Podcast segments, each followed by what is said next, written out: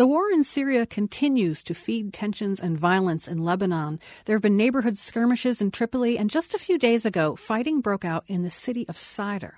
Followers of a radical radical Sunni preacher who claimed to have fought beside Syrian rebels took up arms against Lebanon's army. By the time the battle ended, 18 soldiers were dead, as well as dozens of militants. The preacher has reportedly fled, and many in Saida seem relieved that he's gone. Reporter Ben Gilbert went to talk with some of them. Abu Allah and his family live across the street from the mosque compound where the radical Sunni cleric Ahmed al Asir used to preach. On Sunday, as the family was getting ready to eat, an argument broke out on the street below. It was between Asir's men and some Lebanese soldiers.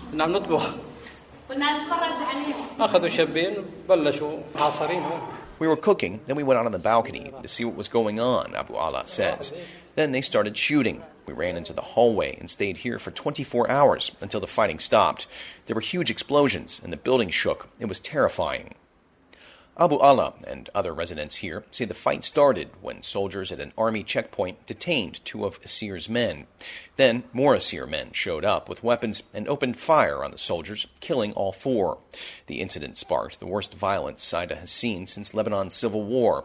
But Abu Allah shrugs his shoulders about it. He's seen worse. I'm Syrian, he says. We just moved here from Damascus two months ago to escape the shelling. I just don't want to be around any more fighting. For now, at least, Saida is calm again, though not quiet. Hundreds of Lebanese army soldiers and armored personnel carriers swarmed the neighborhood on Tuesday. They lost 18 comrades in the battle with followers of the radical Sunni cleric. Asir gained a following among Sunnis in the past two years by calling for a stronger central government and for criticizing the powerful Shiite group Hezbollah. But lately, Asir has gotten more provocative.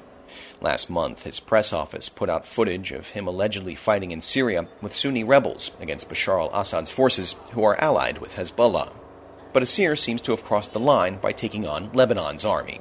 It's one of the few institutions in the country that functions, and it's respected by most of Lebanon's disparate political and religious groups. We were scared what he's going to do. Of him? Yes. That's Danny Abdu, a 40 year old Lebanese Canadian who grew up in Saida. He's back visiting his family for the summer. Abdu says Asir was inciting violence and that it was about time the army got rid of him and his followers. This is the best thing they did. And I hope they got him. Even now, he's not here. I don't know what he's going to do after. To be honest, I'm scared like what he's going to do after to this city. Okay? But at least have the job done.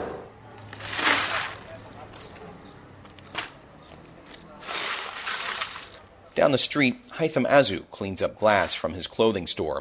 An RPG or mortar round landed right next to his shop, blowing out the windows. He says he used to sympathize with the seer. I like what he said about supporting the Syrian opposition. He was against the weapons of Hezbollah, and I felt he was right about this and about Syria. He was very popular, but he took it too far, he says.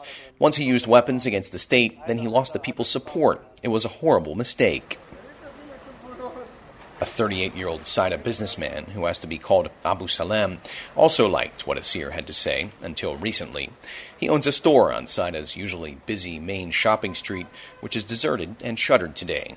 He's relieved that the fight was quick and that the cleric is gone. Thank God it was before Ramadan, the businessman says. The Islamic holy month starts in July. Many other Saida residents seem to share his relief that Asir is gone, but the country is still tense.